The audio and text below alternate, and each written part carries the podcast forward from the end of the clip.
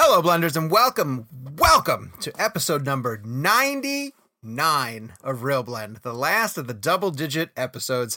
Wow. A podcast that is going to count down the top 10 movies of 2019. Uh, very special episode this week. We're going to give you guys our top 10 lists. A special episode that's carrying you through, hopefully, uh, the holiday season. And we didn't want you guys to miss us all too much. So the three of us put together our top 10 lists, got them together for you guys, and, and sat down to record this very special uh, 99th episode of Real Blend. Uh, Did you not make do- a joke at the top of the show because you're afraid it won't be relevant in two weeks? Well, that too. Also, we, we're doing these really quickly. I just didn't have time to write a joke. So I just. Well, just uh, because like I expected like something funny and it was Yeah. just blatantly what the show's gonna be, and I was like, oh, okay, well, you like know- you, like you, like Sean could have said Welcome to Episode 99, a podcast where Sean O'Connell puts Rise of Skywalker as his number one movie of 2019. Yeah, that would be a shock. That would be Yeah. breaking news. Do you know how much pressure I feel about coming up with a good joke for the 100th episode? Like I'm already. oh my it. god, I didn't even think I about know. that. Yeah, That's I have a lot of anxiety about that. I know. So I look forward any- to those. Oh, ah, I'm, I'm gonna. Oh, I I, I, would help you write one, but last time I did that, I got crap for it. So you're on your own. All right, introductions. Uh, let's get right to the guys. I'm going to start this time with Kevin McCarthy of Fox 5 in Washington, D.C., where we will soon be for the 100th episode of Real Blend. Hi, Kevin. Hello, Sean. Yes, I'm very excited. I'm, th- this has been such an amazing year for film. So I actually don't know your top tens, and I'm like very excited to hear where we all land. Like this is, it's funny because this was probably the hardest year to make a top ten, and um, I'm still stressed out about mine. So I, I, mean, I have no idea how this is going to go, but I'm very excited about it. The other top 10 that you will hear uh, on the show is from Jake Hamilton of Fox 32 in Chicago. Hi, Jakey.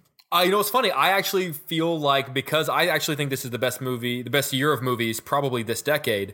Um, and because of that, it was actually very easy for me to make my top ten because there are so many movies that I like. Just so, I mean, maybe like the last spot was a little to the last last two spots were kind of tough, but there are so many movies that I just absolutely, oh my god, unquestionably, this is on my top ten list. Love that it was actually pretty easy for me to fill my first eight spots or so. Well, that's what happened to me. So uh, we had to finalize these lists and get them to Gabe um, because he was going to be putting these show notes together uh, before he went off to go do some other work. And I, literally, one through nine was done for me. Yeah. And then that 10th spot could have been one of six movies. I had a really difficult time just capping the list off. And unfortunately, I bet you if we went back a couple of years and looked at our top 10s, Oh yeah, you'd be like, uh, I probably would they're snapshots of a moment. They're not Yes. meant to be definitive. Right. They're reflections of who we are at a certain time in our life. They really are. And so here's how we're going to do this too. We had a lot of discussion about this before the show even started. If one of us names something at 10 uh, or 9 or 8 and the other guys have it, uh, but it's at a different spot on their list, we're going to use those times to talk about the movie in question. But the other people won't reveal where the movie falls on their list, so we can keep suspense going about what might be Jake's number three or Kevin's number one or something like that. So uh, we have no such order, as far as I know. Uh, Jake, why don't you start us at number ten, and we'll all count down from ten to one. This is so exciting! Oh, this I'm is really so exciting. and as really cool. excited as Sean is, just get this going, he's about to take a nosedive because my number 10 is Star Wars The Rise of Skywalker. I'm glad it landed at ten and not higher. For It's my number 10. It just it just makes me so happy. Yeah. You know, I, I have such joy. And granted, you know, it was tough because I did just see it 48 hours ago. Um, and then had to instantly decide where where or if it fell on my top 10 list. But just the joy I felt afterwards, the, the walking out of the theater, you know, it's a cliche we use, but if they said, "Hey, we're going to rack it back up and start over again," I would have gone right back in the Dolby Theater and watched it over again. It, it, it just brings me so much joy and so much happiness. It, it gives me that sense of being a kid all over again. These, these you know, watching, you know, these, uh, you know, these these characters on VHS on a Saturday morning while my parents are still sleeping. I'm, you know, eating cereal out of a bowl in front of the TV. Like it gave me that feeling again as a thirty, nearly thirty-two year old man. Um, love the movie, love the story, love the ending, love the throwbacks, and uh, very happy with it. Kevin, what's your number ten? My number 10 is Dolemite is my name. Um, I love movies about movies. I love uh, a great inspirational story. I love Eddie Murphy. I think Eddie Murphy delivers the best performance of his career since Nutty Professor. I think Uh, I still think he deserved an Oscar for Nutty Professor for playing multiple characters like that at that dinner table scene. But you know, we know how comedy plays at the Oscars. But Dolemite is genuinely a great film. I think Craig Brewer is a great director. Love Hustle and Flow. Love Black Snake Moan. I think Dolemite does a great job of telling a story about the importance of films and the universal language that movies speak how you can talk to people with through films. And I just think Eddie Murphy's performance is incredible, as is Wesley Snipes. It was a fun, hard, R-rated film that really balanced out drama and comedy. And anybody who's a fan of filmmaking, just seeing those old cameras on the set, the way that movie was made, uh, I just really enjoyed it. I love Dolemite. It's my number 10 of the year. It just made me really, really happy uh, Dolemite contended for uh, for that tenth spot for me. It's one of those ones that was right on the cusp for a while. Uh, kind of got bumped out, but I I could easily see going back and seeing it a year from now, two years from now. Mainly because the last scene in Dolemite. I love the last scene when everybody's going into the premiere. Yes. And Eddie Murphy sees all the fans that are gathered and yep. says they came to see Dolemite. I'm gonna give them Dolemite. Like I've seen the movie play like that. Rudy Ray Moore like loved the attention he got from the fans, and I just thought that was such a I brilliant and beautiful too. way. Yeah, it is a it is a great scene, and it's also a movie that just kind of reminds you why you love movies. Like it, yep. it's just like like I said, that universal language. Everybody can sit in a theater and experience a film. Like Jake mentioned earlier in one of our earlier episodes about the baggage we bring to these movies, and you can have shared experiences with people who are in the theater who are complete strangers. And I think that Dolemite kind of put a shadow or put a put a light on that aspect of what movies can do, how movies can bring people together. And I think it was just a really well made film. I loved it. Well, the movie for me at ten uh, that knocked Dolemite out um, is Little Women. And ooh, great again, choice, great choice. Stun it literally stuns me because yeah. um, I, I think I've said this on the podcast. I don't love Greta Gerwig so much as an actress. Be- because for this reason, not her as an actress, but the projects that she chooses. She makes a lot of those movies with Noah Baumbach that are very New York centric, right? And millennial might be the wrong word. I- I'm just too old for some of the some of the topics and humor that they go after in those movies. So a lot of times I watch them and I'm like, these characters are insufferable, right? Like I just I don't really dial into Mistress America and Frances Ha. I can't get through Frances Ha. Like I don't like those types of movies. So when she started when she made Lady Bird, and immediately a a, a corner of film Twitter that loves those New York centric movies was like, Lady Bird's gonna cure cancer. Like it's the greatest movie of all time. And I was like, oh, Greta Gerwig made a coming of age movie. I really don't want to watch this. And then I watched Lady Bird and it was delightful. It was delightful. And I was like, oh, good for her. She made a really great movie. And then I mentioned this on the review show that we did recently where I was like, your follow-up movie is Little Women? Like really? You're doing Little Women? Do you have to do like you you have a strong voice. You should be doing something different, like not an adaptation of a movie that we've seen a million times. Then I watched Little Women and it was delightful. The cast was amazing. Yeah. Her, her her screenplay was tremendous. Her direction is so strong. I was so won over by that movie uh, that when it came time to to pick my tenth film, uh, I went with Greta Gerwig and I went with Little Women, whose cast I adore, whose direction I adore, and uh, I am now officially on record saying it right here. I, I am not doubting Greta Gerwig anymore. No, she, whatever she wants to do next, I'm in. I'm in. And 35 millimeter. I mean, Jake and I were in the theater watching it together and just blown away by the cinematography of that movie. It's such a gorgeous film. And Sean mentioned this in our, in an earlier episode about the the nonlinear storytelling. It's just so engaging and so immersive. That movie would would definitely be in my top 15, top 20 if I was making a list that large. I love that movie too. I, I think that's a great, great pick for number 10. All right, Jakey, you're up at number nine. My number nine is Marriage Story. Uh, just, oh. I mean, raw, real. I mean, probably the movie that I most felt like, and, and I hope this comes across the right way, that I forgot I was watching a movie, where I just felt like I was sort of eavesdropping on a conversation that I shouldn't have been listening to. Like I was in a room that I shouldn't have been in, watching these two people argue. Like I felt like I was intruding on someone's real. it just felt so raw and so real. And I actually they sent us the script and I went because especially that fight scene in the living room, I thought there had to be some like improv in there because it's just so raw and just so like beat for beat, word for word. That's how it's scripted. And it's a testament to Noah and it's a testament to Adam and Scarlett. I just thought it was beautifully done. It's raw. It's real. Um, I've never been through a divorce, but I've been through a pretty bad breakup, and and and found it incredibly relatable. There were things in there that I've been told before. There are things in there that I've said to someone else, and uh, you know, it's it's it's it's one of those things. It's it's just so. And in fact, I know people who don't like it because it's so relatable. Um, Kevin, you called it a horror movie, and I don't think it's that that's that far of a stretch. I understand what you mean by that because you are actually married, obviously. Um, it's it's terrifying, but it's also real and beautiful and and and um, and raw, and I loved it so. So I revisited Marriage Story because it's also on my top ten list, and you guys will find out where a little bit later. And it's one of those movies where everything that Jake said, uh, it, it's extremely relatable, for, especially for people who have been in a relationship. It's also one of those movies that I just have to admire its craft. Like it's the the performances obviously are so great, but it also goes about telling the story in such a way. And it's funny, like we had a poll recently about whose side do you take.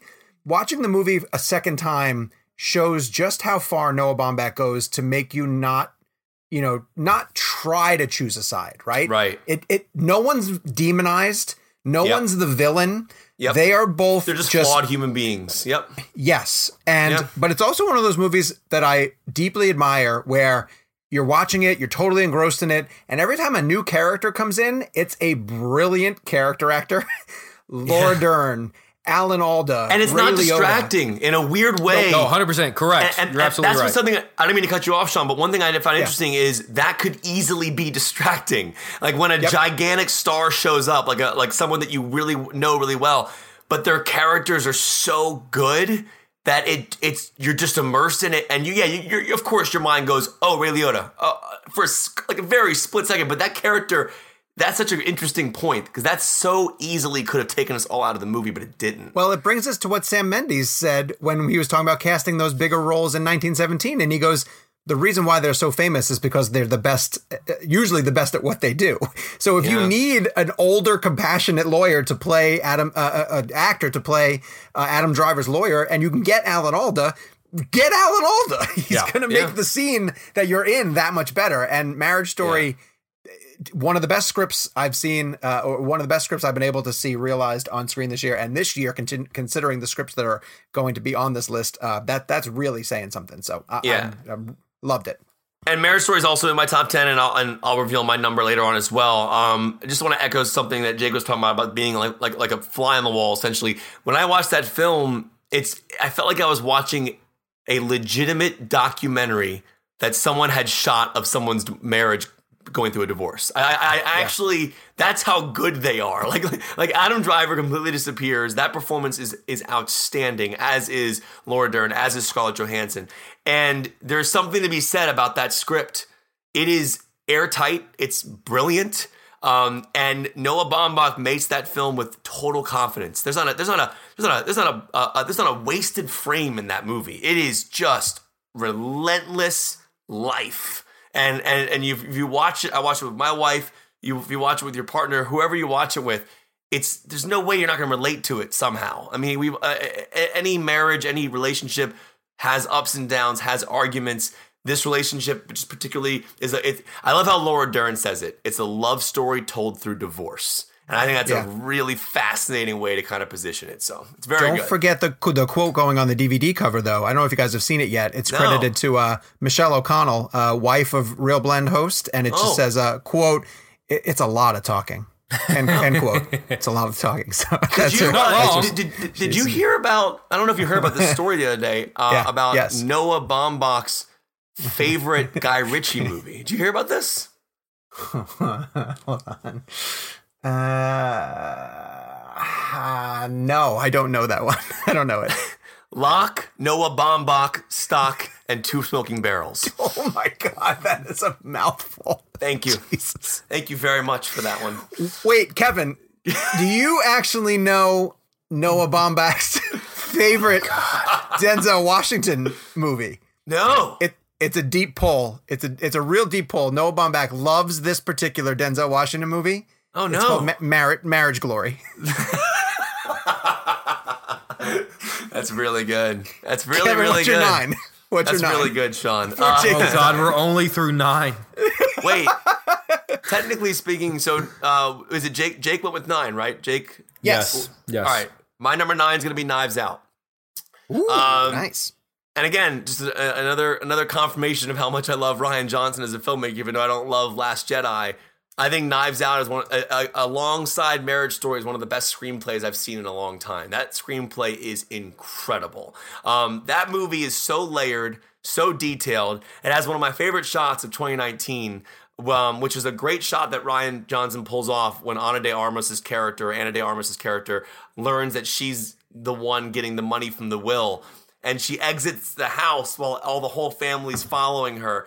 And there's a camera that's obviously sitting still near the car, looking up at the door as she's walking out, that is then picked up or moved in the shot to go towards her. And it's this weird, strange moment where you are actually immersed in her anxiety just based on the camera movement.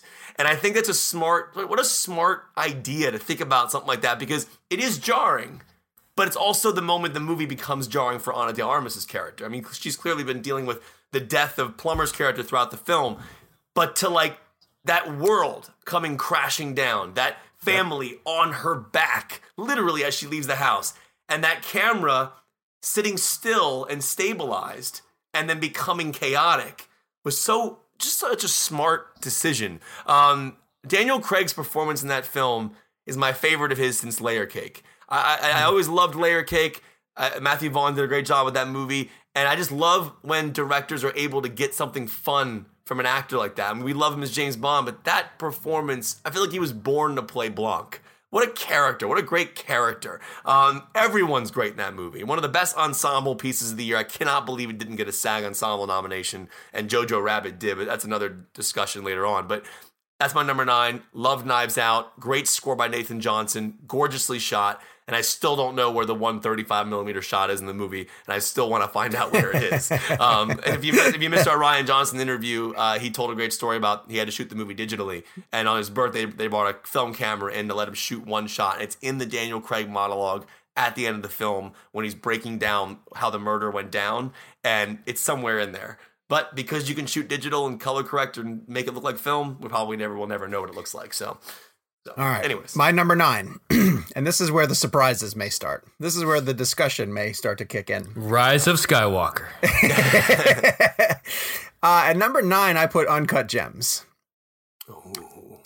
And uh, good one. I, I thought you guys might be a little bit surprised at, at how far down it is. but It is. just It is sort of- further down than I expected. I will be. Yeah. Honestly, I don't, I don't mean to like jump ahead, but the next spot is my number eight, and Uncut Gems is my number eight. Oh, good. Let's talk about it right now. Um, Yeah. But but here's what when it's at number nine both for have me, it low. it's a little bit because on second viewing, um, it didn't hold up for me as much as it did that first time through. That first time through is so riveting. And again, this isn't the fault of the movie. I've mentioned this on past episodes before. How many times is the movie supposed to work? You know, is it only supposed to work that first time? Because I was riveted during the first time through.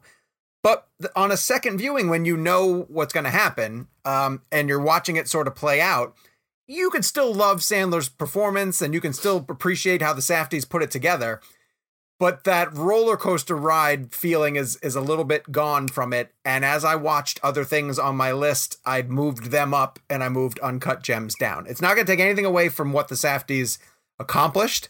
I think between Good Time and this, they have announced themselves as uh, filmmakers, obviously to pay attention to, but ones that I would even peg on a career track. That if they continue to tell stories like this, they're going to be in Scorsese realm pretty soon uh, because they have just perfected that underbelly type story where really uncomfortable characters live.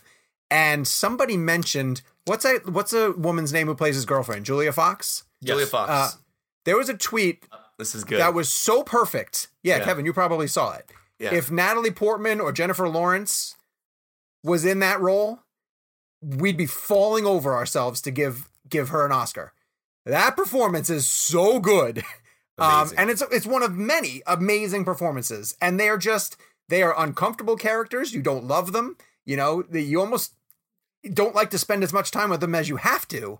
Uh, but that's the type of story that they told, and and I loved it. And but it's it's uh, it feels like a slight that I'm putting it at nine. It's at least it's on my top ten. No, it's sort of I- like what do you say? It's kind of like riding a roller coaster. Like the first time you ride a co- roller coaster, Yeah. you don't know, really know where the drops are or how it's going to affect you one way or the other. You, you get off and you get back in line. It's still really fun to ride Yeah. it again, but you kind of know where the and it just you can't replicate that X factor. And and Uncut Gems is one of those movies. And once again, like it's on all of our top ten lists, so we're none of us are trying to slide it. Um, it's my number eight, It- you- it- but it just can't. You can't replicate that X factor again. You just can't, and it's not their fault.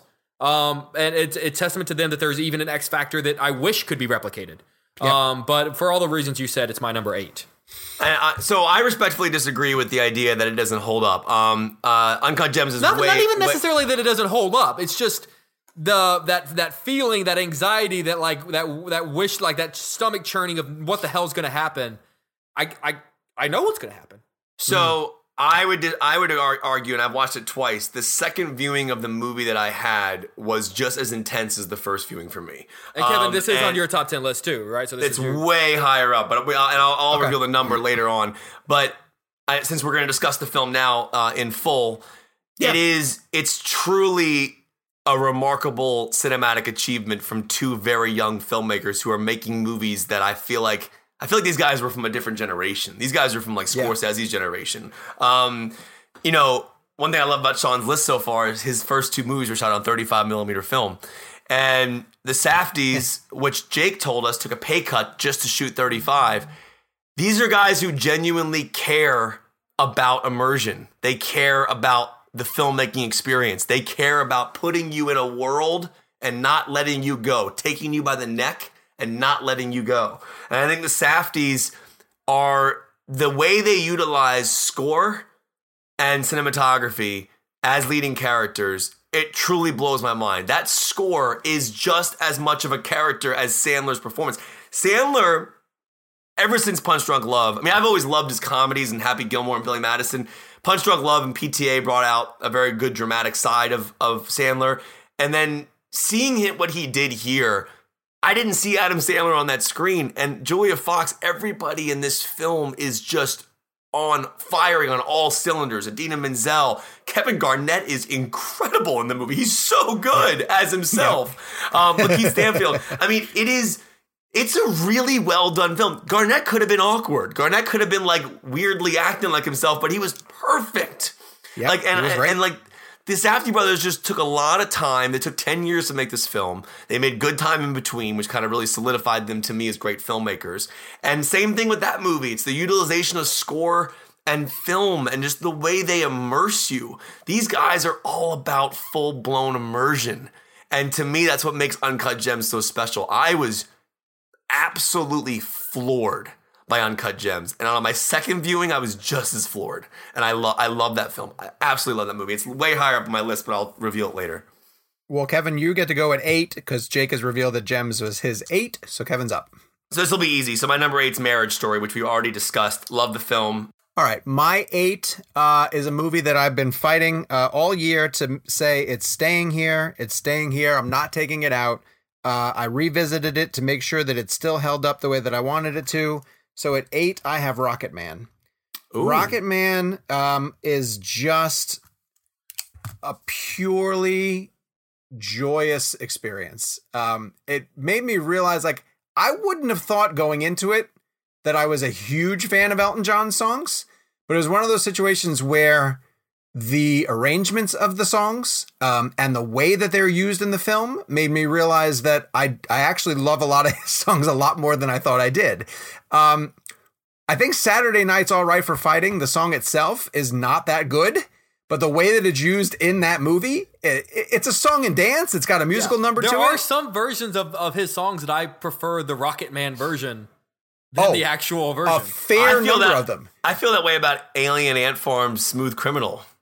That's funny. I, I'm, I'm being serious. I'm not, I'm not making Yeah, a joke. yeah. I actually prefer that version. oh, but Smooth Criminal's really good by Michael that's, Jackson. that's my favorite Michael Jackson song. Uh, Yeah. Your song, though, the way that he Yeah. does your song at the piano. And again, we've talked about this this movie a lot uh, over the years. We got to go to the junket and we got to sit down with Dexter. Um, the fact that Taron does his own singing uh, elevates this. Again, we make a lot of comparisons to uh, to the, a direct movie right after it, and this one, unfortunately, I think gets compared to Bohemian Rhapsody a lot, when it shouldn't by any stretch because it's only just the fact that they're both about artists from the 70s. And directed by the same person.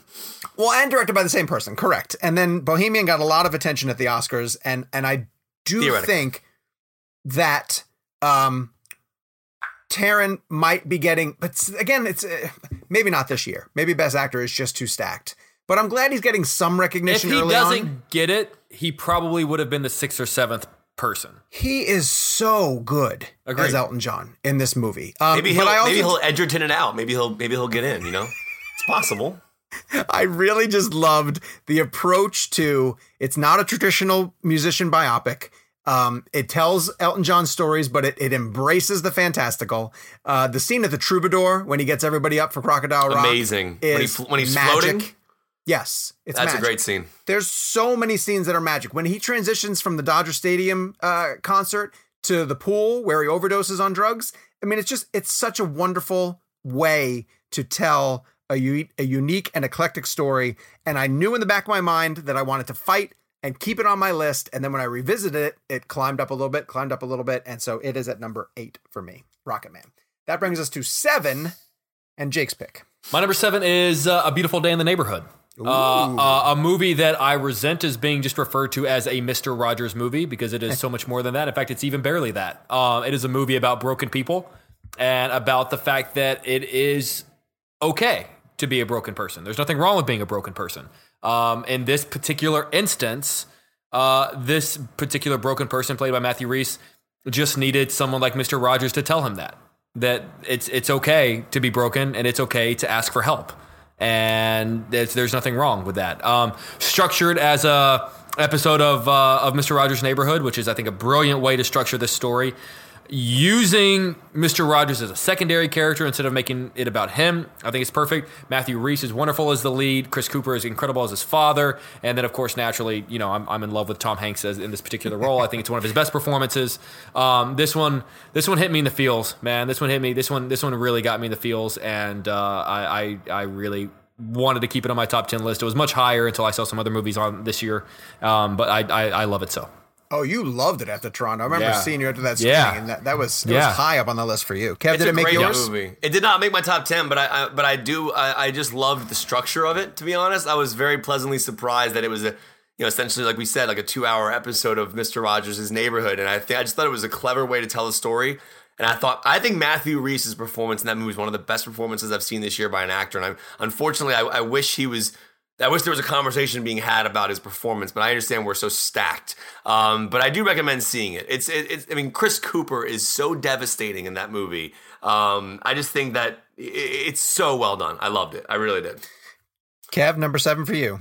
My number seven is The Irishman. Uh, it's Martin Scorsese's The Irishman. Um, yeah, it's actually going to be. Yeah, yeah, it's seven.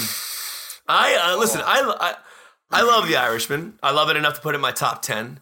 Uh, I rewatched bits of it recently on Netflix uh, after seeing it in theaters.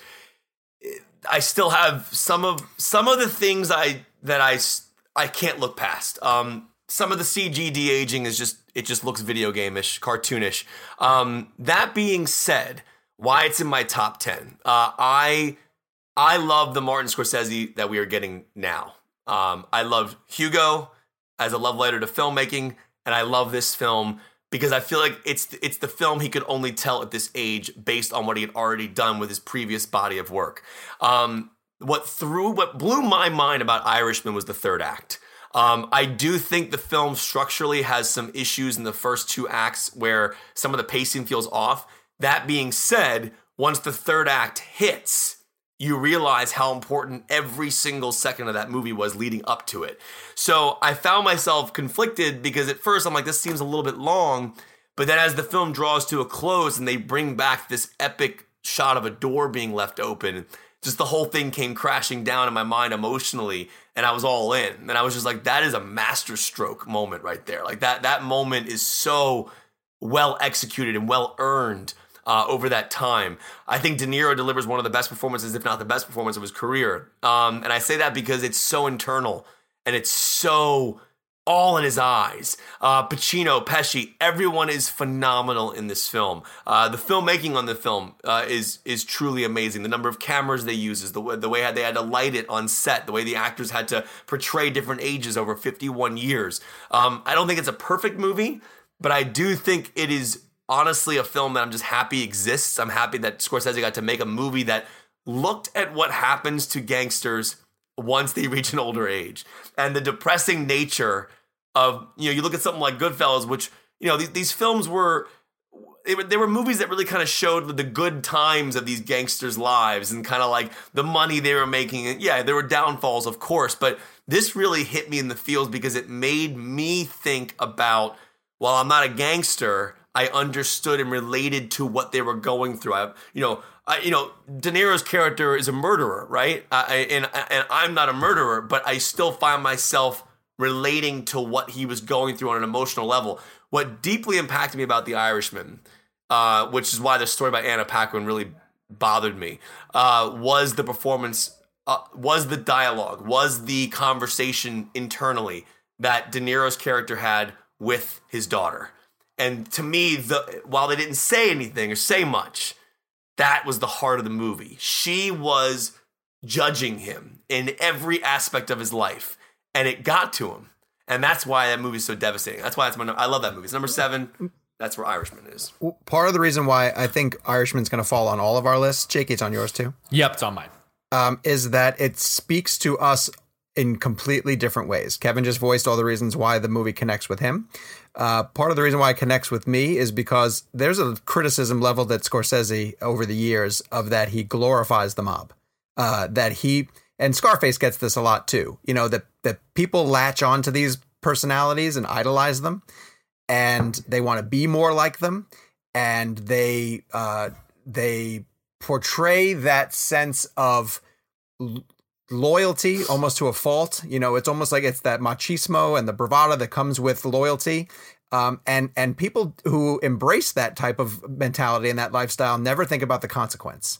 And Scorsese gets a lot of heat of like, uh, you show this one side of the mob and you never show, but I think he does show the repercussions. But in in in uh, the Irishman, he really walks you through like this is the toll it takes on these guys. It's not a quick bullet in the head, uh, which it is for a lot of people who cross Right. these guys. It's the emotional weight and the guilt. And again, Scorsese is a, a Catholic, and a lot of his best stories are filtered through his Catholicism, obviously. None more than Irishman. And the, the one two punch of silence in the Irishman are back to back, side by side, just the work of a master craftsman, uh, you know, operating at the top of his game at a late stage in his career, which blows me away. If you step back from Irishman, he's juggling three different stories, three frame stories. Old De Niro in the nursing home, De Niro and Pesci going to Michigan, and the flashback to them at a young age. And all three of them stick their landings, Yeah. which is, for anyone listening to this podcast, impossible. like, Yeah, you yeah. can't do that. But this screenplay is so brilliant that it actually pulls it off uh, in, in a way that it flows that all three of them feed into the others that feed into the others so that you begin with uh, De Niro in the uh, nursing home and you end with him at the nursing home. But it wasn't even that. On a rewatch, on the second time watching on the big screen, it was those scenes in the prison where the old guys are playing bocce ball and they're just and they're Yeah. getting wheeled around the prison. And I was like, God, these guys were at, at the top. For Yeah. me, it And was the, the dipping of the bread in the wine. Pesci, like Oh, his hand is God. shaking. He can't. He can't even eat the bread anymore because he's got the teeth. I mean, life just life just takes it all away from you. It And doesn't matter score. who you are. Yeah, I mean, That it's great. but- but score is like just the it's performances- nasty. Yeah. the performances are some of the best I saw in any film this year.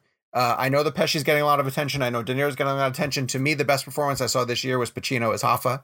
I do. I think Pacino's the best one in that movie. So the one, the way he angrily chews steak and stares down his rivals at De Yeah. Niro's dinner.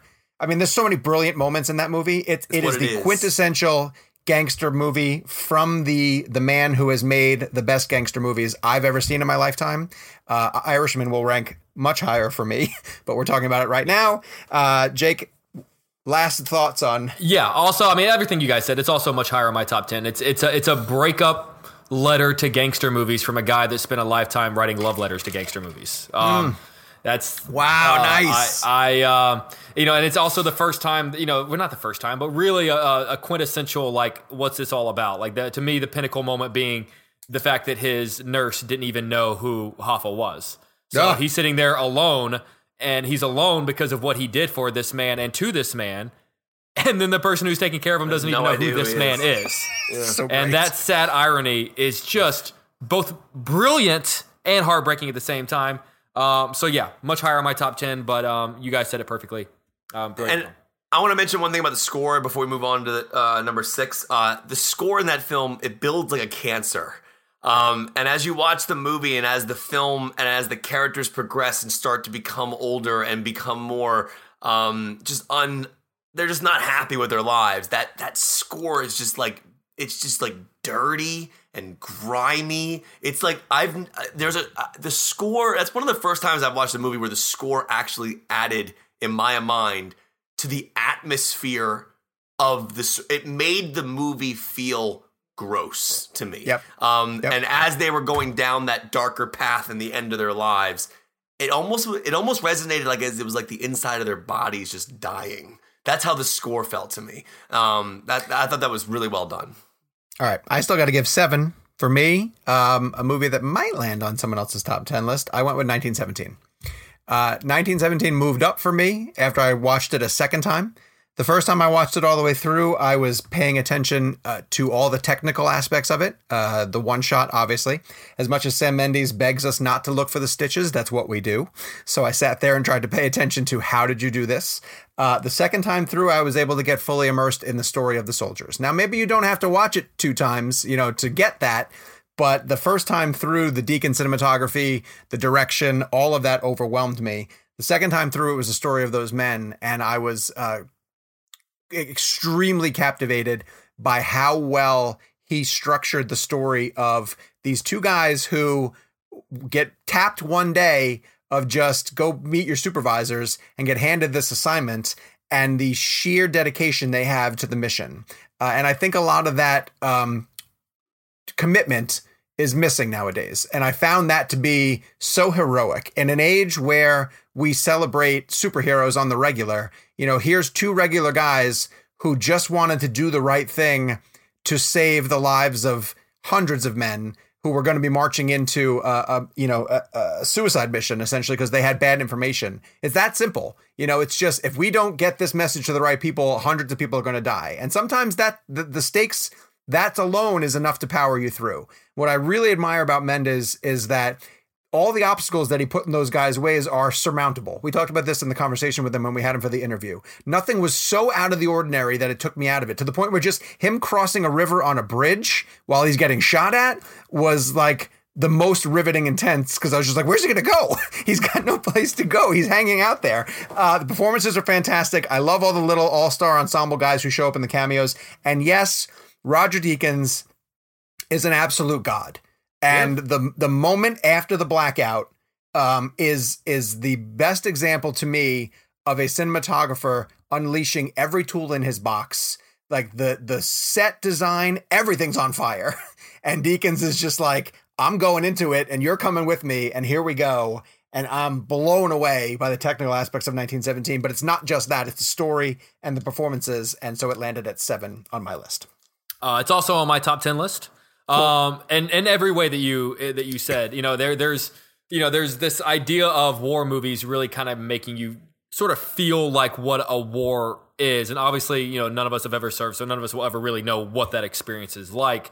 Um, the Thank closest God. that I, yeah, thank God, the closest I um can uh ex- you know equate that to is the opening of Saving Private Ryan. Yeah. and this would probably be the second time that I sort of like almost felt like God, like this is this is what it was like. And also, too, World War One was such a different war than than World War Two. Uh, World, World War One was such a a paralyzed war, like we talked about in the interview, and that World War Two was expansive and they were moving all over the place. And Saving Private Ryan, you know, they're on this huge long odyssey.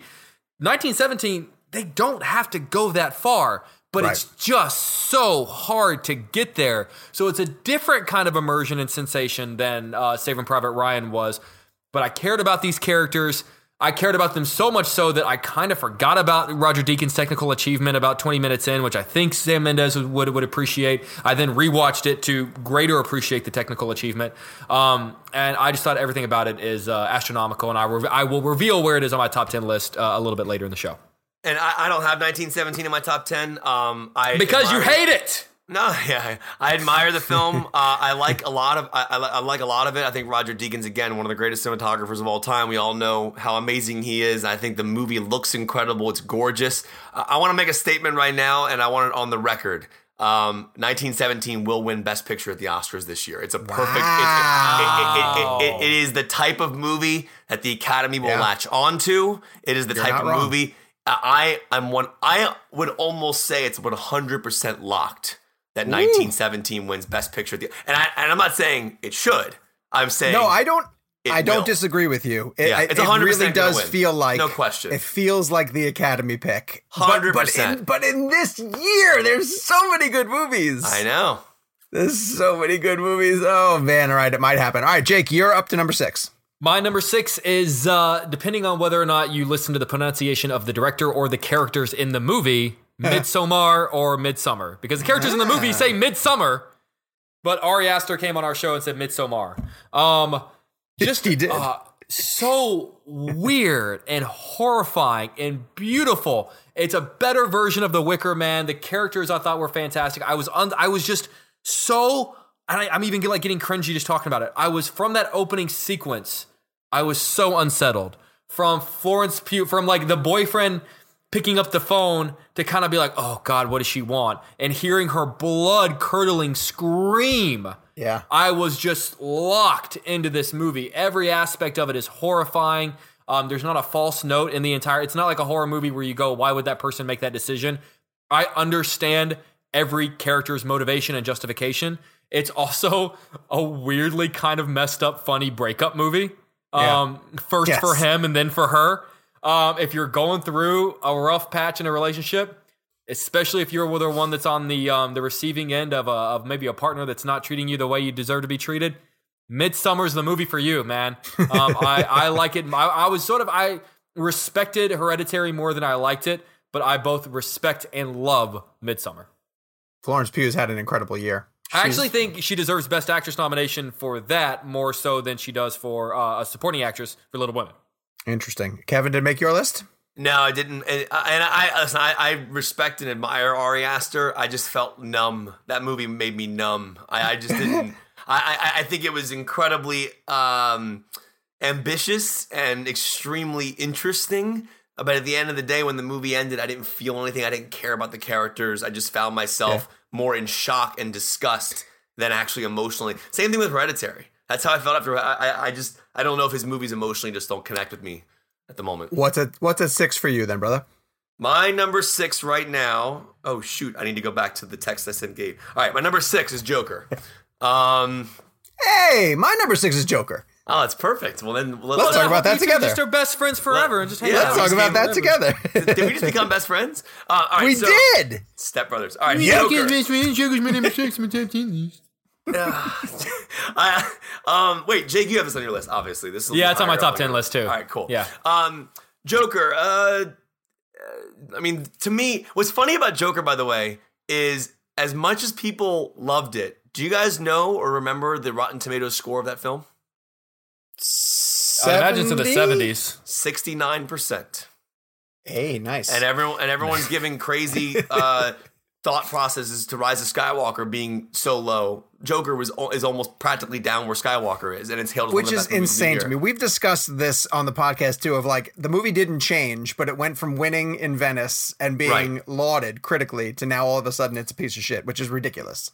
Yeah, and I think Joker is an astounding achievement. Um, it's also one of the best shot films of the year. I mean that the cinematography in that movie, the look of that movie, the scope of that film. One of the things I think Todd Phillips did really genius and really well in that film is he made a movie that was intimate yet at the same time epic on, on, a, on a scale of just the city, right? I mean, like we're we're in these moments with Joker and Arthur Fleck. But then he reminds you every once in a while that you're in this gigantic Gotham City and he gives you that grimy, nasty look of the city. And I just found the juxtaposition between that to be an incredible thing because if you can go intimate to epic and epic back to intimate, I just think it's a fascinating way as a filmmaker to pull that off. Hildur's score is genius, one of the best scores of the year. Um, it complements Arthur's character, complements Joaquin's performance. It's an unpredictable film. Uh, it, it it went places that I did not expect. Uh, I was truly felt disgusting after it ended in a dirt, in, in, but in a weird way, I, I just enjoyed it but I wanted to take a shower after it was over because it's just it, it just does not follow normal studio picture guidelines. This movie felt like it was an independent film made with a larger budget, released by a larger studio, um, and it was just risky. It felt new, it was fresh. Uh, performance wise, I just think De Niro was incredible. Everybody in this movie lands. Everybody is phenomenal, uh, and I just think Todd Phillips really does a great job, and I loved it. Absolutely loved it. Jakey. Um, yeah, hundred percent. It's you know, what's interesting is that it's a great character study of a man, and that itself makes it for a pretty fascinating movie. That man just so happens to end up becoming the Joker, which makes it all the more interesting. But take that, and maybe this is the sign of a great movie that exists within a comic book universe. If you take out the comic book element, is it still a great movie? And Joker absolutely is in the same way that if you take out Batman, um, out of the Dark Knight, you, you got heat, basically, right? I mean, it's still um, and and and Joaquin Phoenix's performance is um, probably, honestly, my favorite performance of this year. Um, I think it's it, it's it's so cheap to say, oh well, he just does the most acting. That's not true. That's just like saying, okay, well, like P- Pacino does the most acting. The Irishman doesn't mean that he's bad. He just does just just just because you can see the acting doesn't make it bad. Like I I, I love what he does. Um, I thought it was heartbreaking until it's not. Um, you know, the big complaint uh, being whether or not we sympathize with this guy. For a while, I do, and then he becomes a villain, and right. then it's a movie about a villain. Like all all villains have to come from somewhere. You know, they're not born evil. At some point, they became a villain, and we just see the movie about the time that this guy did. Just because there was a moment in which he wasn't doesn't mean he isn't anymore. And it doesn't mean we're not right. allowed to sympathize with him for one second and then not sympathize with him for another. And all of that gray area, all those complications, all of those um, like sort of uh, moral struggles make this a very um, fascinating character study for me. A character study that just so happens to involve uh, one of the greatest villains of all time. It's the same so reason why we I'll, kill for kill we, we care for Killmonger. I mean, like the it's a layered villain, and that's why the movie's great because you because you care, but then you don't once they turn. You know what I mean? It's crazy. Also, like everybody moves mountains with Joker uh, in in the discourse that follows, quote unquote discourse, uh, to separate it from being a comic book movie. Well, it's so much more than. But but the reason why I love it is because even as a comic book movie, it's an amazing origin story. Um, and for part of the reasons that Kevin celebrates, it shows me it shows Gotham in a way that I've never seen on screen. Yeah, before. like it literally Dirty. feels like a city that I recognize and it's really dirty and it's yeah. really sleazy and you can understand why the weight of that city would break this guy's psyche like there's just things that happen to like the joker is such a fascinating character that we just accept that he's a lunatic uh, and we don't think about why he's a lunatic, like what actually pushed him that far. So I loved the study of figuring out what pushed this guy to that limit. When Joaquin is finally fully Joker, he's brilliant. If Leonardo DiCaprio was not in a movie this year called Once Upon a Time in Hollywood, Joaquin would give the performance of the year. Uh, he's fantastic. But I also love just taking that one next step forward of this Gotham City is really horrifying and scary, and this guy, the name the Joker, who's risen to a position of power, is really horrifying and scary, and that city needs Batman. And I love that as an origin story. You don't see him, but you just know that he's going to have to show up sooner because this city really needs him. Yeah. And that's why Joker landed at six for me. Uh, so it's six for Kevin, it's six for me. We're at five for Jake. Uh, my number five was a movie that I'm unfortunately feeling has just kind of gotten forgotten and lost in the shuffle, and it's Ad Astra. Uh, oh, just a interesting, beautiful, beautiful um, testament uh, uh, to a relationship between a father and son. The lengths that we will go to be the kind of man we think our father wants us to be, the, the lengths that we will go uh, to, to have our father's approval. Um, it is both a pretty spectacular space adventure, big budget, sci fi, big screen spectacle, while also being this very small internal uh, character study of a guy who just wants his dad to give him a hug. Um, he literally crosses galaxies to, to just to see. And and the worst part is his dad is Tommy Lee Jones, that is the who I'm not entirely sure has ever hugged anyone. Um, Not I thought- convincingly. I thought Brad. I mean, the fact that like I, I would, I would. What's crazy is I would call this one of Brad Pitt's best performances, and it's not even his best performance of the year, which is Yeah, astounding. Um, I loved it. I thought it, the cinematography was gorgeous. The score was gorgeous, and I'm really bummed that it's kind of gotten forgotten about in the in the hustle and bustle of the year. And another movie shot on you? 35 millimeter, by the way. Um, I, I'm going to get my number five, but I want to say something. I was just looking at both of you while we were speaking. I, I, I just love what we do, man. This is like so crazy to me. Like we're just like we're we're, we're adults talking on Skype and just geeking out about movies. And it- it- it's a. I just want to say that I love doing this show. All right, number five. Uh, I went with Endgame.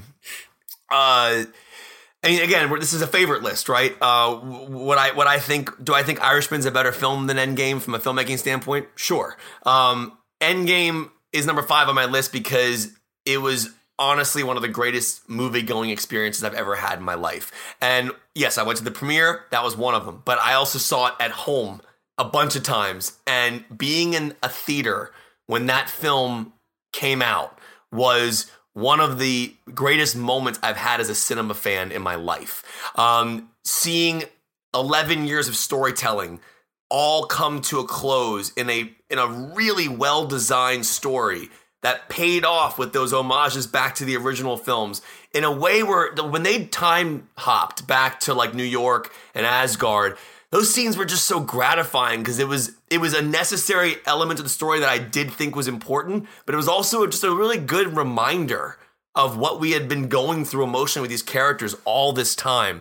Uh, there, I mean, that moment when Chris Evans says "Avengers Assemble" as he wields Thor's hammer is just something that, I, and, Sean, and Sean, Sean is better to uh, uh, uh, emotionally equate this to the audience than I am because he's more of a Marvel fan than me. But that that scene is just there's something so special about that scene that it even exists that endgame even works i mean you think about an 11 year time frame and what they built in those 10 years leading up and then this film sticking the landing I just don't understand how it's possible. Um, you know, we give the Russo brothers credit, but Feige really is kind of that mastermind, that puppeteer behind the scenes, making it all happen. And Silvestri's score, I mean, that Avengers theme we've had for a few years now, but when that thing hits with the ending, it's like it's and, just Iron Man's line, um, every aspect of every character, we, we we we got endings for. While I do think it's more of a Cap film at the end of the day because the Russos love Cap, um, it is just a really incredible cinematic achievement that I can't believe exists, and that's why it's my number five. Well, the hammer thing is even a payoff to the joke that's laid in Age of Ultron. And where they're all sitting Ultron, when trying you to can't lift it. I- Yeah, I, yeah. I got to give credit to Markus and McFeely. Like as, Yeah. as much as the Russos are amazing, Smart. and as much as Feige's the architect of it, those guys just understand the fabric of all those characters. And again, it, uh, Kevin said it. It's a movie that just shouldn't exist. There's there's no way possible that that movie should exist. But I've gone back and watched. So uh, Endgame is my favorite movie of all time.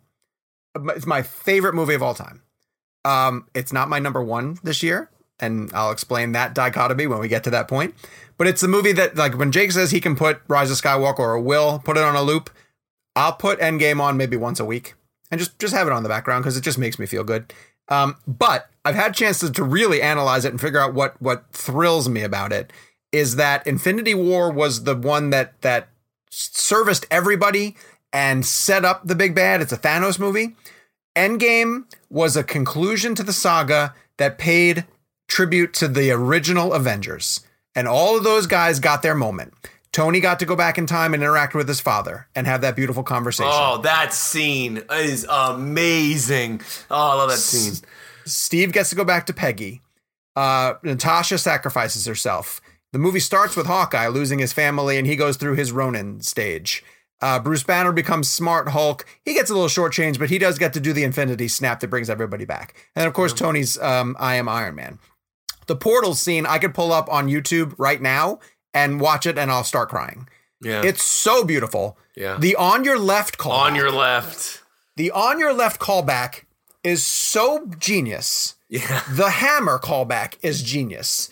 Like I- I said this to you guys when I was raving about how much I loved the movie. There's a shot in the movie where Captain America yells out, "Hey Queens," and he Yeah. throws Thor's hammer and Spider Man snags it while he's carrying the Infinity Gauntlet.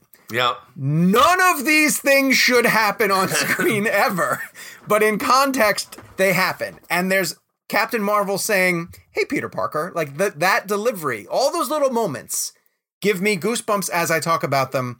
I can't believe it exists. I'm so happy I live in a time where it does exist. It will be much higher on my list, but it's time to talk about Endgame right now. It's it's a masterpiece. Does no one want to ask me if it's on my top 10? We, already, we know we it's already, not. We already, we Wait. already know, Jake. Sean, I do have a question for you ultimately, and and then we'll move on Yeah. to our number four, I guess, or Sean's. I gotta give a five. five. I gotta give then a we'll go five, to- yes. Um, Yep. at the end of the day, as much as you love Endgame, I still argue Infinity War is a better film. What are your thoughts on that? I, I mean, they they both well, and Infinity War was my number one the year it came out. So Right. it's not like I'm going to say that it's bad by any Right. stretch. Um, it's funny you can't have one without the other, Sure. and and I'll admit that the first half of Endgame, when you go back to revisit it, you know, it takes a while to get going. Sure. It really does. And there's character moments scattered throughout it that I still love that keep me invested in it, but it's that second half that's just that's Yeah. off the charts. It's so you can make an argument that Infinity War might be a better movie overall, but the payoff in Endgame is just it's spectacular. Uh, they both I'd like to envision them in a Kill Bill kind of way. That together Oh. they're one movie. Together they would be one movie. All right, I'll go five, and then we're gonna. start- The the good news is, as we get into our top fives, I, I assume we're gonna be repeating a lot of the same repeating. movies. Yeah. Yeah, uh, five for me is Waves by Trey Edward Shults. Waves uh, decimated me. I've been raving about it on the show. I hope I've driven some people to go check it out. I That watched it movie had because of me. you. That movie had me wrapped around its finger. Um, it's such a relatable story uh, of a teenager, you know, trying to get by.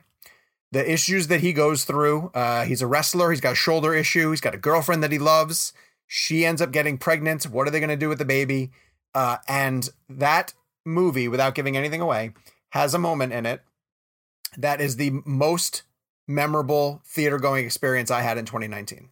Uh, there's a moment when it happens that my theater made a sound that I've never heard a theater make, make before, an audience make before. Uh, but what I love about it is that while that story plays out uh, to its natural conclusion, the movie shifts gears and tells the, the point of view of a second character and gives you an equally compelling story. Uh, Trey Edward Shults is a fantastic filmmaker uh, and put together an amazing cast. And Waves has become the movie this year that I just like showing to other people because I like to just pay attention to them while they watch it. Uh, the performances are great, story was great, totally unexpected. Uh, it, it landed at number five for me. It's a great movie, I, and I watched it because of Sean's raving review. And I, I, I one thing I want to mention about that film real quick is the is the changing aspect ratios. Um, Yeah. as as the leading character in the first half is is is coming to his conclusion of where he's going to end up. There's these amazing tools that he uses for aspect ratios where he kind of tightens the frame, where you start feeling the pressure on the character. And I just thought that was such a fascinating way to play with it because you almost don't recognize it.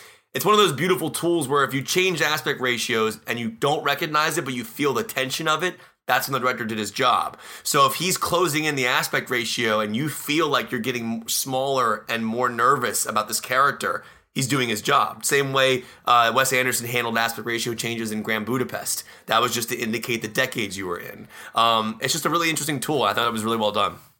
He's a talented director. All right, Yeah. we're into our top fives now. Uh, Jake, you're at number four.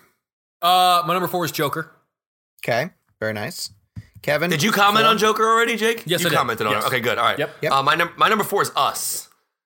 Uh, Oh. and Us Ah. was was my number one uh, For a while. long time actually. Um, until my number one unseated it. Uh, it it was it's a film that I saw four times in theaters. I think Jordan Peele is one of the greatest filmmakers working today because he challenges his audience.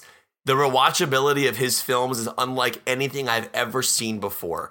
Get Out and Us on second, third, fourth, fifth viewings are astounding. Um, those scripts are airtight. I don't understand how he does it because you're basically having actors give two performances in the sense of Allison Williams in Get Out or any character in Us, literally two performances, I guess, for us because the doppelgangers. But you're you're you're you're directing your actors to give audiences a different experience on their second viewing. So Lupita Nyong'o not only is emotionally becoming the character of Red and the character she plays in the real world, she's also has to think because Jordan tells her to about how the audience is going to perceive her on the second viewing. Like, and that to me is deeper than anything I could ever think of. As a filmmaker, you're trying to get that first viewing right. But if you're already thinking about the second viewing while perfecting the first viewing, I just don't get it. And I don't understand. I don't know how he has the patience to write something like that. Um, I think that film is, I think that film was so divisive because Get Out was, at the end of the day, it was wrapped up. You knew what happened. Us leaves you with a lot of questions. And I think a lot of audiences didn't want to. What, what's happening with someone like Jordan Peele and filmmakers like Chris Nolan is they make you work. You work when you watch their movies. You work when you watch Dunkirk. You work when you watch Inception. You work when you watch these movies because he's challenging you. It's a different level of immersion. And I think that's what Jordan does really well. And I think Us is truly a masterpiece. That's my number four. Kevin, you didn't. I don't know if you heard this breaking news, uh, but No. after he watched after he watched El Camino, El Camino, Oh, uh, Jordan Peele decided he wanted to make a Breaking Bad movie himself. oh, what's, what's it called? Uh, Gus. Yes. I would watch. Gus. I want to watch Gus. So, someone get John Giancarlo Esposito on the phone now, man. That'd be amazing.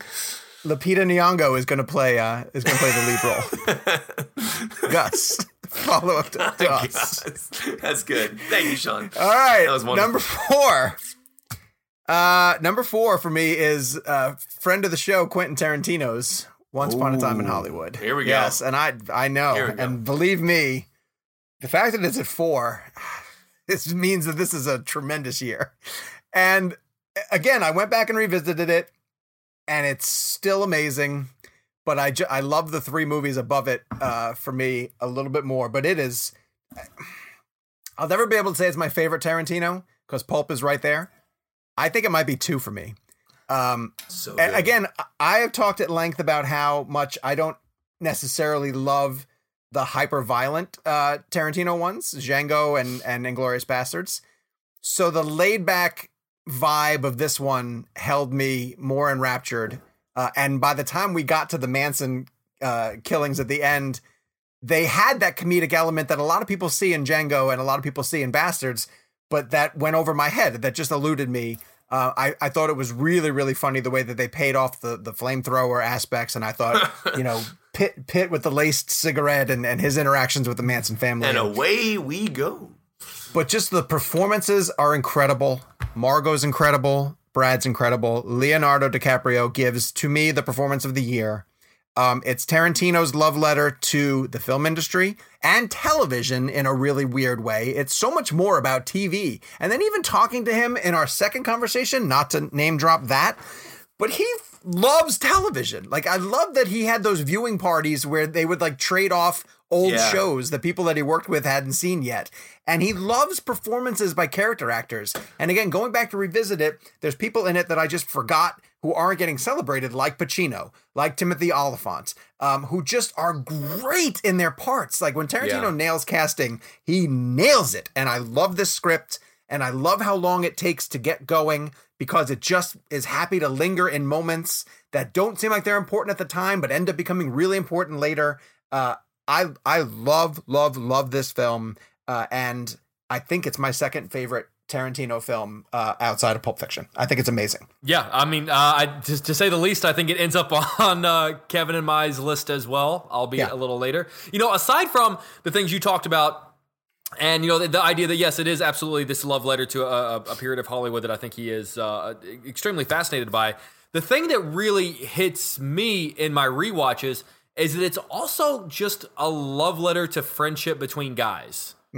Um, it you know, there's something about uh, you know, just having uh, a, just a buddy, just a long a bro, you know, that you've been there, and especially you know because so much of the of the movie is about how their careers are coming to an end, but it's also in a really sad way, kind of like you know through no fault of anyone of their own, kind of how their friendships coming to an end too, and and that's a thing that just happens, you know, sometimes with friends. Yep. And and it, it, it it's it's not so much a like you know. Uh, uh, you know, be sad because it's ending, be happy because it happened kind of thing. And and it's really a love letter to what it means for just two guys to have this really, really deep um, friendship where they don't necessarily need to vocalize it. Uh, I think the line in there is uh, it's something about you know a, a buddy that's that's that's more than a friend but less than a wife. Yeah. Right. And well, you know, just it, it really to me pitch pitch perfect uh, uh, exemplifies that that that bro friendship and and what it means when you got to just walk away from it. Well, that scene, that the excitement that Brad Pitt has to watch Leo in his television episode. Yes. And also uh, when he says like, "Of course we were gonna do that." Like I already have, I have beer in the trunk. Like what did what did you? I love that because I you know what's So is that that reminded me of us. Because Yeah. like Yeah. if you like if if I had something going on one night and you guys were gonna drop me off and, and I were to say like hey do you, do you want to stay for it both of you guys would go like well I was planning on staying for it in fact Yeah. I got like I thought we were gonna order a pizza and I got beer and like. I love that like that's Yep. the stuff that really gets me in my rewatches the first time we all watched it together I was just engrossed in this you know this this this Hollywood world but for me in, in, in my consecutive rewatches it's their friendship that just you can't have one without the other Kevin, I mean, he's this- your favorite filmmaker of all time. You know, Yeah. where is it for you? This film, uh, I've had a very interesting experience with this movie um, since July, uh, to say the least. I've seen it eight times now,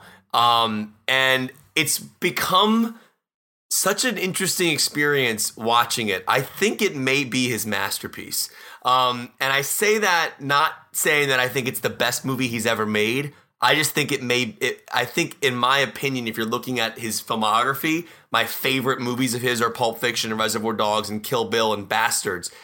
I think Hollywood might be his masterpiece. I, I think Hollywood. Let me add one quantifier to that. The other movies that he's written, um, Django and Bastards and things like that, I don't think they taught us that much about him. him and exactly. I think this movie is. I think this movie is all about him. Right, and that's kind of what I learned. So I, I- I'll briefly give my arc here because I think this is interesting. The first time I saw the film, I loved it, but I didn't love it as much as you guys did.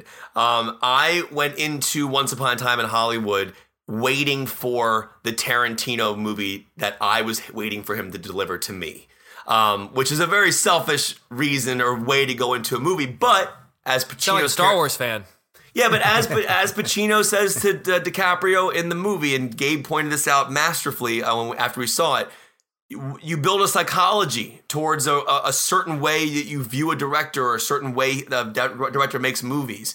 And Jake even said this as well. He even adjusted himself halfway through the through the uh, movie. At first, he was kind of like, "What's going on? This is interesting," and then you go, "Oh, this is the movie that this is going to be." So let me just sit back and watch it. I the whole time when I what a picture. But my first that. time watching the movie, I was waiting for the Tarantino movie that I wanted to see. Mm-hmm. Um, and then it wasn't until so I saw it twice in 35, and both experiences I loved, but I but I, it didn't truly emotionally hit me until I saw it in 70. Um, my 70 millimeter experience of Once Upon a Time in Hollywood will go down in my book as one of the greatest movie experiences I've ever had in my life. I was by myself. Unfortunately, I wish I was with you guys for it. Um, but I sat in that theater. I went to see it. What 'cause I had- theater? Where were you? it was ArcLight, 70 millimeter Sunset Boulevard. Um, Wasn't the Cinerama Dome, but it was it was in one of their 70 millimeter theaters. And I, I sat down in the theater and I, I and I went to see it only because I had time to kill, and I also just wanted to experience it in 70. I was curious how the 70 print, how the blow up looked. So I, I sat down. I think I had milk duds and a diet coke and a popcorn. I might have gotten nachos. I don't remember. And I just like I just sat there, and I was like, I'm gonna let this be what it is, and let me see how I experience it without any expectations. And something magical occurred in that moment. I don't know what it is, but I just it just slapped me across the face that this film is a masterpiece. And I say that because it's it's it's a movie that doesn't have a lot happening, but yet it has so much happening emotionally. Um, and I think it was it's these scenes that you're sitting in. DiCaprio with Julia Butters, masterful. Uh, the Lancer sequence as the camera reverses its track and comes back around. Uh, the way he handles the Sharon Tate situation at the end. Um, Brad Pitt and DiCaprio deliver the two best performances of their career. I love how messed up DiCaprio's mustache looks as we're close up on him and part of it's like hanging off of his face. I mean, there's just something like special. But then you know what really what what hit me, and Tarantino's been known for this for years, is the way he utilizes soundtrack. Um, there's moments in this film where we're just driving through LA at night, and the song choices that he uses make the hair on my arms stand up. He he has the ability to make me fall in love with songs that I would have never fallen in love with before because of the scenes they're attached to. Stuck in the middle uh, with you, whatever the song from Reservoir Dogs. Um, you, you think about these moments and how those song that song is now attached to that. So I know I got to wrap up, but I, I just want to say that after repeat viewings on this.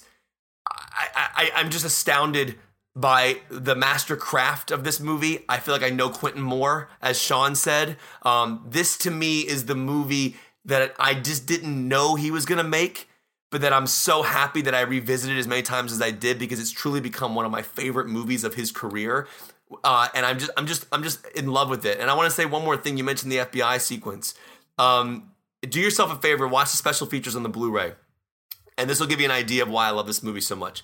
He cares about every frame, every second of that movie he cares about. So much so that I believe they spent three days building and shooting a one second scene where the Taco Bell lights come on.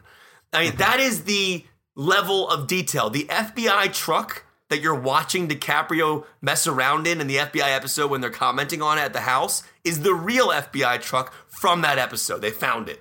Um, the car that they drive up in to Sharon Tate's house before they go into uh, Cahill's house, they went and found the real car the murderers used, took a ton of photos of it, and then redesigned a car to look exactly like it. And you don't need to do stuff like that, but Tarantino cares so much about immersion and product and production scale that it just feels like a filmmaker who genuinely cares about your experience with it, and it's just incredible. I love it. Well, I let's let's quote Quentin uh, talking to John Dykstra, and then we'll move on.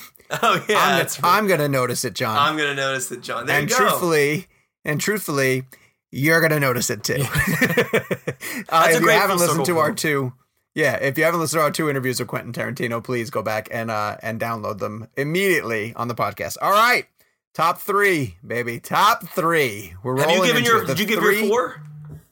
Uh, my four is once. That's what kicked us off. Yeah, Okay, my good. Four is Once Upon a Time in Hollywood. So we're all Jake, into our on top three. threes, starting with Jake. My number three is 1917. Here we go. Nice, which we talked about. Yep. Kevin's number three. Yeah, and and uh, my number three is actually, and, and I want to preface this because I know I'm probably going to get um, negative comments for this because it's a, Oh. it's a it's a film that I'm I guess I kind of uh, had something to do with that part with Ben Affleck, but I Oh. I Jay and Silent Bob reboot is my number three of the year, and here I, I want to say this because I want to set this up because it, it, yes you, you could you could look at the year, Dude, it's a at- great movie. Like you don't you Right. don't have to defend yourself. It's no, I know, movie. but, my, but the reason I'm defending myself is because it could come across strange that I'm putting a film in my top ten that I was kind of connected to with a story with Ben Affleck. But that's a that's a whole other thing. I want to set that aside.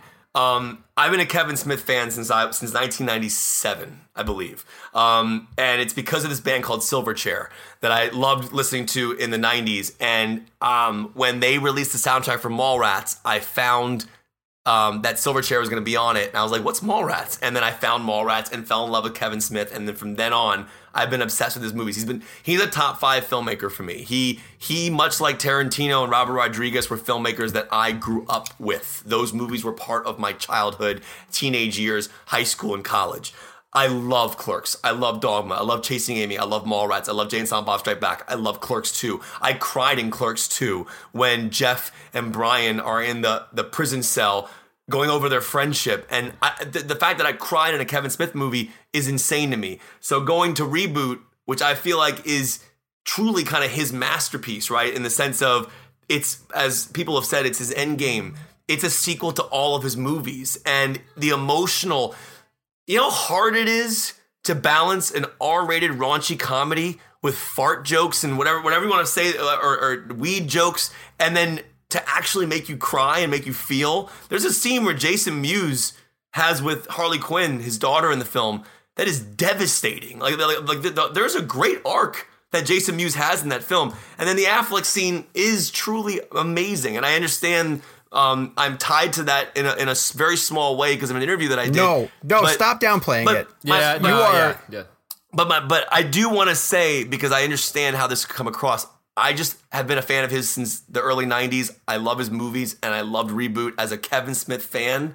It just delivered on every cylinder and level that I wanted. And if you're a fan of his movies, I can't imagine you not loving it. That's my number three of the year. Well, I love love and Reboot. I'm- I'm going to say this too. I'd written Kevin Smith off as a filmmaker um, because of this cop out, which he can make all the excuses that he wants to in the world. Terrible. It's a terrible movie. It's right? bad. It's, I think bad. I think he would say it's a bad movie. he yes, does say it's bad. um, in in the movie, I liked Red it's. State.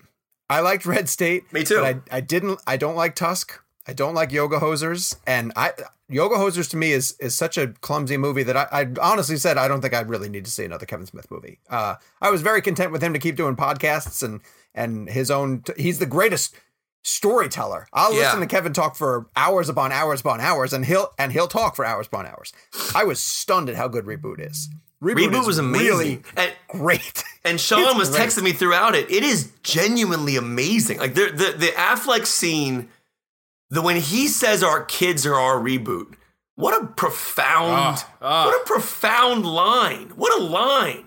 Who's? Yeah. I mean, what? A, I never thought of it that way. It's so true though. And you think about the movie joking about being a reboot, and then I love that Kevin actually gives us an explanation between a reboot and a remake. Like, I, I just love those scenes. There's just it's just so well crafted and so It's well, really and- well and done. Jason Lee, God, he's so great. So that's my number three. one of of my year. And I want to point out, yes, I did text Kevin throughout the entire movie. But what happened was I went to one of the fan showings that they did on that one night where they did like seven o'clock and then a nine thirty screening. Yeah. And I I drove myself to the nine thirty after going to a press screening of something else, I forget. And I was like, well, I'm out. I'm just gonna go see this. And I was the only one in the theater. I feel bad about Kevin, uh, because, you know, here he's doing this for the fans, and I was in a theater by myself. But like five or 10 minutes into it, when the movie was actually started to be pretty good, I texted Kevin and I was like, this is actually good. And then Kevin responded, and then we were both on at the same time. And I just kept texting him through the whole, whole movie, it was- letting him know what happy. scenes I was at. And I knew that he was so excited because he got to see that early cut of bit at Kevin's house. And so uh, it, was, it was great. He was finally able to talk about it with people. Yeah. And um, yeah, it's it's really, really good. Okay, uh, where are we? That's all of Number our three. threes. No, my three is Marriage Story. My three is Marriage Story. Yeah. Uh, just a meal of a movie that I, I adore. So, top two, Jakey, two. My number two is The Irishman. Oh, yes. Nice. Uh, Kevin, two. My number two is Uncut Gems, Uh, wow, that went really high. Up top, up top. masterpiece. Yep. Uncut Gems. And my number two is Avengers Endgame, which brings us to. Movies we can't talk about. Yeah, we we already discussed them all. Yeah, we pretty much talked about them. So, Jake, number one for you. Once Upon a Time in Hollywood. Kevin. Once upon a time in Hollywood, no question. And mine not is, even close. Mine is I. Uh, mine is Irishman. Um, a, a movie that I, I cannot believe Scorsese was able to make at his late age. So, uh, a lot of repeats. We, we we had a lot of films that stood out. Let's see what's different for all of us. Jakey Ad Astra, Midsommar, Beautiful Day, Star Wars. uh, Star Wars, Kevin's reboot, and Us, uh, Knives Out, and Dolemite. My differences was Waves, Rocket Man, and Little Women. yeah, Quite and- a- I mean, an, an interesting amount of different, and just enough to make this interesting. Yeah, I agree. Um, Gabe actually said in our text chain earlier, and I think it's a good idea. Um, I think we should just repeat our ten through one real fast. Um, each Good of us. idea. All right, Um, Jake, just go to kinda- 'em. Yeah, because it was, it, it Uh, was so me much do my whole on. list. Yeah, 10 10, to 1. through 1. My number 10 was Star Wars The Rise of Skywalker. My number 9 was Marriage Story. My number 8 was Uncut Gems. My number 7 was A Beautiful Day in the Neighborhood. My number 6 was Midsommar. My number 5 was Ad Astra. My number 4 was Joker. Number 3 was 1917. Number 2 was The Irishman. And number 1 was Once Upon a Time in Hollywood. Ooh, good films. Kevin. My number 10 was Dolemite is my name. My number 9 was Knives Out. My number 8 was Marriage Story. My number 7 was The Irishman. My number 6 was Gemini Man. I'm just kidding. Number 6 was Joker. Uh, number, number 5 was Endgame. Number 4 was Us. Number 3 was Reboot. Uh, Jay and Silent Bob Reboot. Uh, number 2 is Uncut Gems. And then number 1, uh, my, it's actually not even close. Like, the difference between my number 1 and number 2 is like going from LA to DC. Like it's it, it, it's that much of a jump. Um, and I love Uncut Gems, but I think Hollywood is by far one of the greatest movies I've, I've, I've ever seen. And, and, and right. it took me eight times to get to that point, but I love it. My 10 is Little Women. Nine is Uncut Gems. Eight is Rocket Man. Seven is 1917. Six is Joker. Five is Waves. And then here's where the separation starts for me. These ones, four through one, are the four movies that I gave five stars to Once Upon a Time in Hollywood, Marriage Story at three, Avengers Endgame at two, and The Irishman at one. Those are the Real Blend Woo! top 10 films of the year 2019. Uh, we are going to be, as we mentioned, uh, doing our best of the decade at the Washington, D.C. meetup on January 4th.